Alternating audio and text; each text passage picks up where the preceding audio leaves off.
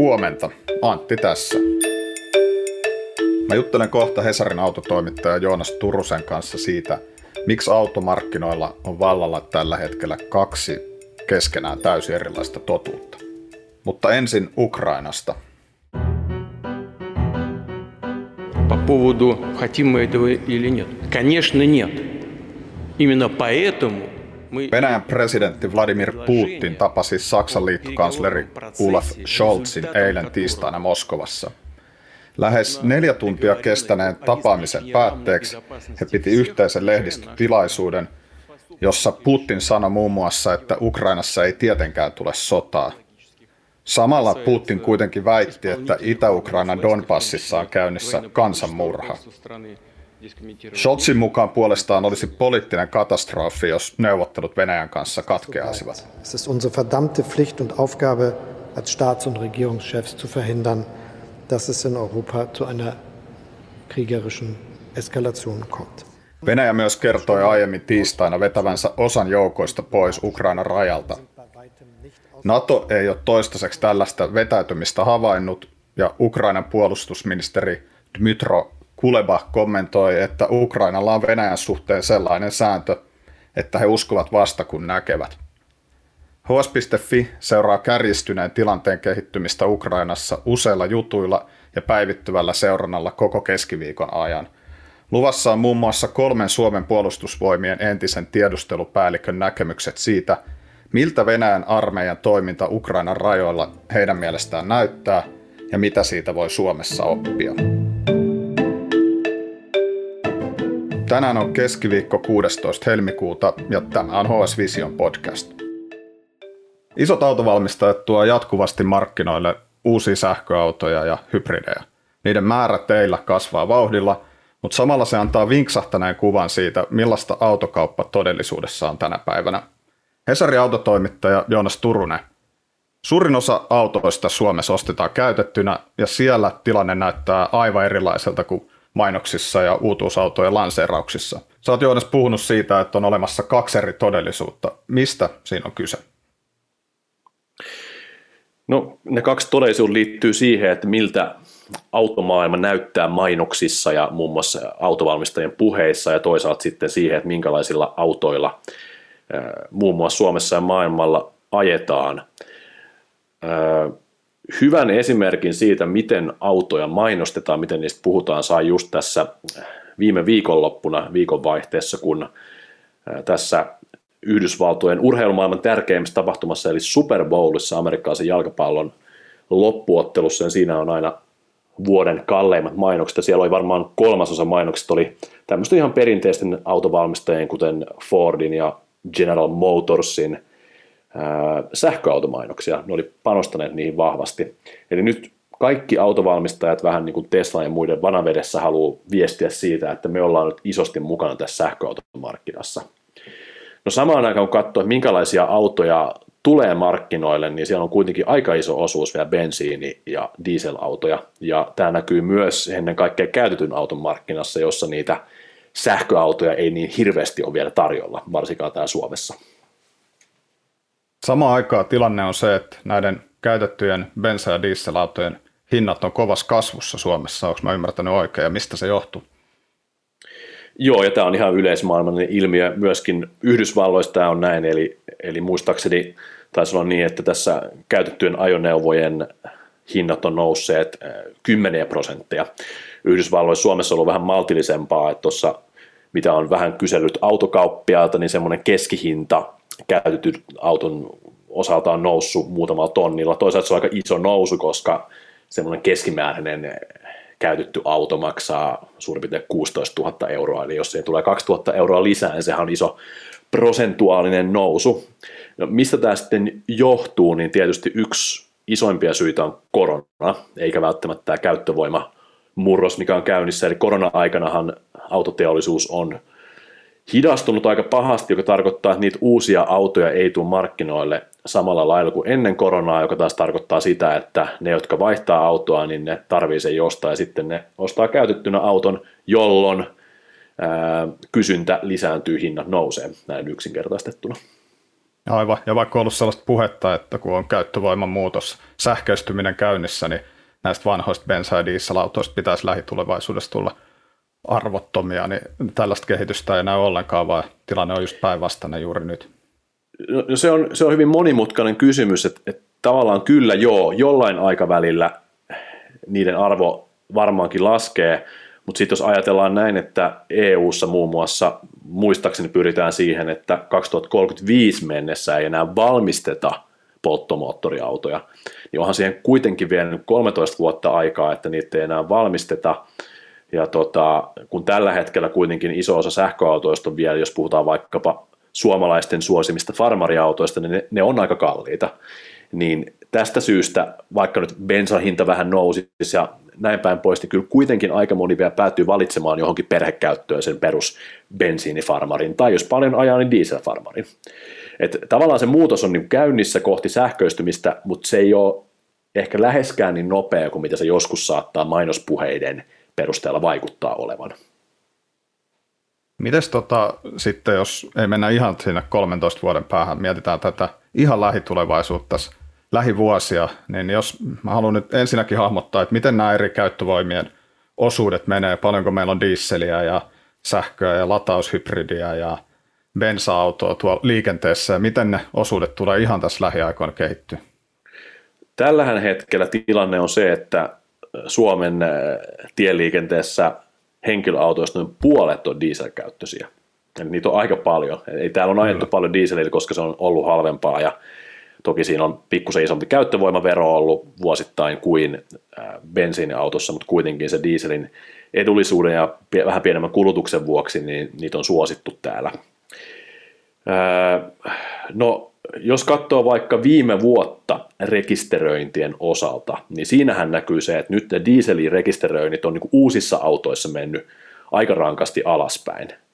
Eli tota, viime vuonna niin sähköautoja, siis ihan täys sähköautoja rekisteröitiin uusina autoina noin 10 000 ja dieselautoja reilut 8 000. Eli tässä on tämä muutos jo niin kuin näkymässä. Siis uusissa autoissa tämä kuva on itse asiassa varsin erilainen kuin se käytettyjen autojen markkinoilla. Öö, eli pikkuhiljaa mennään sitä kohti, että niitä sähköautoja enemmän, mutta jos nyt vähän niin vertaillaan lukuja, niin siis okei, okay, viime vuonna rekisteröitiin Suomessa semmoinen vähän vajaa 100 000 uutta autoa. Ja tota, niistä verrattain iso osuus oli ladattavia hybridejä, hybridejä jossa on bensamoottori sähkömoottorin ohella, niitä oli 20 prosenttia. Sitten sähköautoja oli 10 prosenttia, bensa-autoja noin 30 prosenttia. Mutta sitten samaan aikaan, jos sitten vertaa tähän käytetyn auton markkinaan, mikä kertoo siitä, minkälaisia autoja ylipäätään liikkuu Suomessa, niin niitä myytiin 600 000 viime vuonna, vähän reilut, ja tota, siellä taas se sähköautojen osuus on, on aika pieni, siis käytännössä puhutaan ihan muutamista prosenteista tällä hetkellä. Eli tämä kertoo tästä, niin kuin, kuinka isoa muutosta ollaan tekemässä ja kuinka niin kuin, isoja muutoksia pitää tapahtua, että täällä olisi vaikkapa puolet autoista sähköisiä. No aivan tässä konkretisoituu tämä sun kaksi todellisuutta, mistä, mistä tuota, tykkäät puhua, mutta yksi autoryhmä tuosta on kokonaan pois kuvasta, eli kaasuautot. Miksi ihmeessä ne ei ole kehissä? No, no siis ne on kehissä. Itse asiassa hauskasti mun kaveri osti just käytetyn kaasupassatin ja kovasti kehuu, että edullista on käyttää, koska biokaasu on tällä hetkellä halvempaa kuin maakaasu, eli, eli tota, voi jopa ekologisesti ajella silloin, kun ei aja bensalla, eli siis kaasuautoissahan on aina kaasutankki ja sitten on bensatankki, eli silloin kun kaasu, kaasu loppuu kesken, niin sitten päästään vielä bensalla usein satoja kilometrejä. Tota, kaasuautojen nyt huono puoli on se, että, tai tavallaan semmoinen ongelma on se, että nämä isot autovalmistajat, muun muassa Volkswagen-konserni, ne on ilmoittanut, että he eivät aio panostaa kaasuautojen valmistukseen, eli Eli tota, tästä syystä on käymässä vähän niin, että tämä sähköauto on nyt päätymässä niin kuin ainoaksi voittajaksi sitten jatkossa ja kaasuautot kyllä säilyy, varmasti tulee ole, ole tankkausverkostoakin, mutta niitä ei, se ei nyt vaan jotenkin tässä isossa pelissä sitten päätynyt sinne paalupaikalle. Niin, eli ei, kun ei ole tarjontaa, niin, niin ei ole kysyntääkään. Sä oot tuota, Joonas kirjoittanut paljon käytettyjä autojen kaupoista, ja siinä on sellainen tilanne, me siirrytään tällaiseen kuluttajavalistusosioon, eli, eli käytetyllä autolla ei ole automaattisesti takuuta. Sen sijaan myyjällä on aina virhevastuu. Mua kiinnostaa, että mitä tämä tarkoittaa käytetyn auton ostajan kannalta, että jos mä menen autoliikkeeseen ja ostan sieltä auton, niin mi, mi, mitä varmuutta ja takuuta mulla on? Milloin mä voin palauttaa auton tai vaatii hyvitystä? No toi on siis erittäin hyvä pointti ottaa esiin, jos ajattelee käytettyjen autojen kauppaa, eli usein jos ostat vaikka uuden auton, vaikka joku Tesla, niin siellä saattaa olla vaikka seitsemän tai kahdeksan vuoden takuu. Niin tota, käytetyllä autolla, no käytetyllä autolla tietysti voi olla ta- valmistajan antamaa takuuta vielä voimassa, mutta jos ajattelee, että Suomessa autokannan keski on 12 vuotta, niin sen ikäisissä autoissa niin ei ole mitään valmistajan takuuta enää voimassa. Jos se nostaa autoliikkeestä, niin silloin tämä kauppa, jos siinä tulee jotain ongelmia, niin se on kuluttajasuojalain suojaama tapahtuma, joka tarkoittaa sitä, että vaikka takuuta ei olisi, useimmiten takuu käytetyissä autoissa on joko vapaaehtoista tai maksusta myyjän antama, mutta että niin kuin lähtökohta on se, että mitään takuuta ei automaattisesti ole, niin silloin mm, kuitenkin sen auton on oltava, siis vastattava niitä tietoja, joita myyjä antaa ja sen, sen pitää niin kuin toimia sillä tavalla, kun sen ikäisen auton voi olettaa toimivan. Tämä nyt tietysti kuulostaa kauhean monimutkaiselta, mutta että eh, jos ostaa käytetyn auton ja siinä vaikka hajoaa turboahdin, joka on semmoinen keskeinen osa, joka voi hajota, sen korjaaminen maksaa tonnista kahteen, niin sitten se, että onko tämä hajoaminen virhe, niin se käytännössä, mm, no usein se myyjä itse ehdottaa jotain ratkaisua tähän näin ja kustannusten jakamista, jos ei päästä yhteisymmärrykseen kuluttajan ja tämän autokaupan välinen, sitten on kuluttajariitalautakunta, jossa, jossa näet, voi hakea niin kuin tämän riidan ratkaisua. Ja tota, silloin arvioidaan just sitä, että, mm, että onko tämä hajonnut osa sellainen, joka voidaan katsoa, että tämän kyseisen osan ei pitäisi hajota tämän ikäisessä autossa, missä se on hajonnut. Sen sijaan, jos puhutaan jostain jarrupaloista tai, tai äh, sytytystulpista esimerkiksi, niin ne katsotaan kuluviksi osiksi, eli niiden kuluneisuus tai hajoaminen, niin se ei ole virhe. Äh, eli tämä on tavallaan aika monimutkainen kenttä, mutta tavallaan sellainen pääsääntö, mitä, mitä kuluttaja voi, voi muistaa, on, että kuitenkin äh, hänellä on aina itsellään myöskin vastuu sen auton – dokumenttien, kuten huoltokirjan tutkimisesta ja myöskin siihen autoon perehtymisestä, että esimerkiksi vaikkapa käytetyn auton renkaat on semmoinen, mikä kannattaa tutkia. Että totta kai jos myyjä sanoo, että myyntimateriaaleista tässä autossa on erinomaista uudet renkaat, ne onkin kuluneet, niin sitten ne voi varmaan viedä takaisin sinne liikkeeseen ja reklamoida asiasta, mutta periaatteessa on aina kuluttaja se vastuu ja myöskin riski, koska siitä ei koskaan tiedä, että minkä hintainen remppa sitten tulee, jos se käytetty auto hajoaa. Kuluttajansuojalaki myös uudistui vuoden vaihteessa. Muuttiko se käytännössä mitään? No se onkin mielenkiintoinen kysymys. Tulee varmaan näkemään tässä seuraavien vuosien aikana, mutta että mä oon käynyt jonkin verran läpi näitä kuluttajariita-keissejä. Ja tota, se, mikä tässä laissa nyt muuttuu, että siinä puhutaan tämmöistä niin virheolettamasta, eli Eli niin kun, jos nyt ajatellaan, että siitä omasta volkkarista hajoaa se turboahdin vaikkapa neljän kuukauden jälkeen ostamisesta, niin silloin tämä virheolettama, joka on kuluttajasuojalaissa, niin se niin kun e, viittaa siihen, että silloin käytännössä oletetaan, että, että se virhe on ollut siinä jo ostaessa.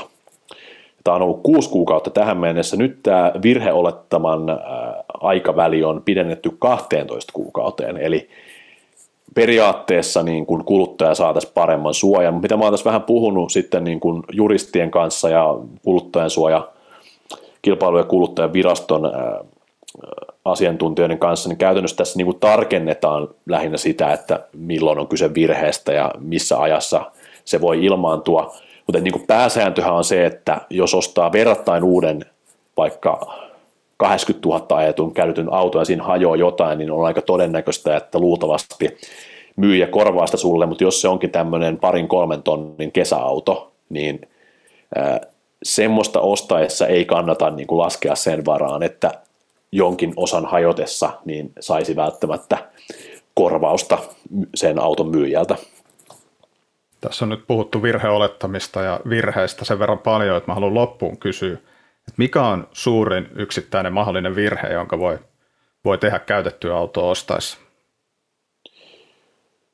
Varmaan se, että ei perehdy siihen autoon kunnolla, eli, eli kuluttajan suoja on niin kuin hyvä asia monessa jutussa, mutta että, että kyllä niin kuin huoltokirjan tutkiminen, auton kunnon tutkiminen, kysymysten esittäminen, tuohon liittyen muuten yksi hauska, hauska ja hyvä, hyvin hyödyllinen knoppitieto, niin tota, tutkin tässä yhtä tapausta, jossa käytettyä autoa oli joskus sen historian aikana kolaroitu. Ja tota, kävi ilmi, että tämmöistä kolarista ei tarvii niin kuin automaattisesti kertoa kuluttajalle, jos se auto ei ole mennyt niin huonoon kuntoon, että se on lunastettu. Eli, eli tota noin, niin tämmöisessä tapauksessa, jos ostaa käytettyä autoa, niin ostaja voi olla hyvä kysyä myyjältä, että onko tätä autoa koskaan kolaroitu ja korjattu, jolloin taas sitten lain mukaan pitää kertoa siitä, jos on pienikin kolari vaikka pellissä ollut. Eli, eli tota, kannattaa kysellä mahdollisimman paljon ja tutkia ne paperit, niin täällä päästään jo paljon eteenpäin. Toi, muistakaa jokainen, toi, toi oli hyvä muistutus loppuun. Kiitos Joonas haastattelusta. Kiitos. Jos et ole vielä Hesarin tilaaja, niin hs.fi kautta Visiopod, siellä on kahden viikon ilmainen näytetilaus. Kokeile sitä. Äänestäjäleikkauksesta vastaavat tänään Janne Elkki ja Mikko Peura. Mun nimi on Antti Tiainen ja tämä oli HS Vision aamupodcast. Huomiseen. thank you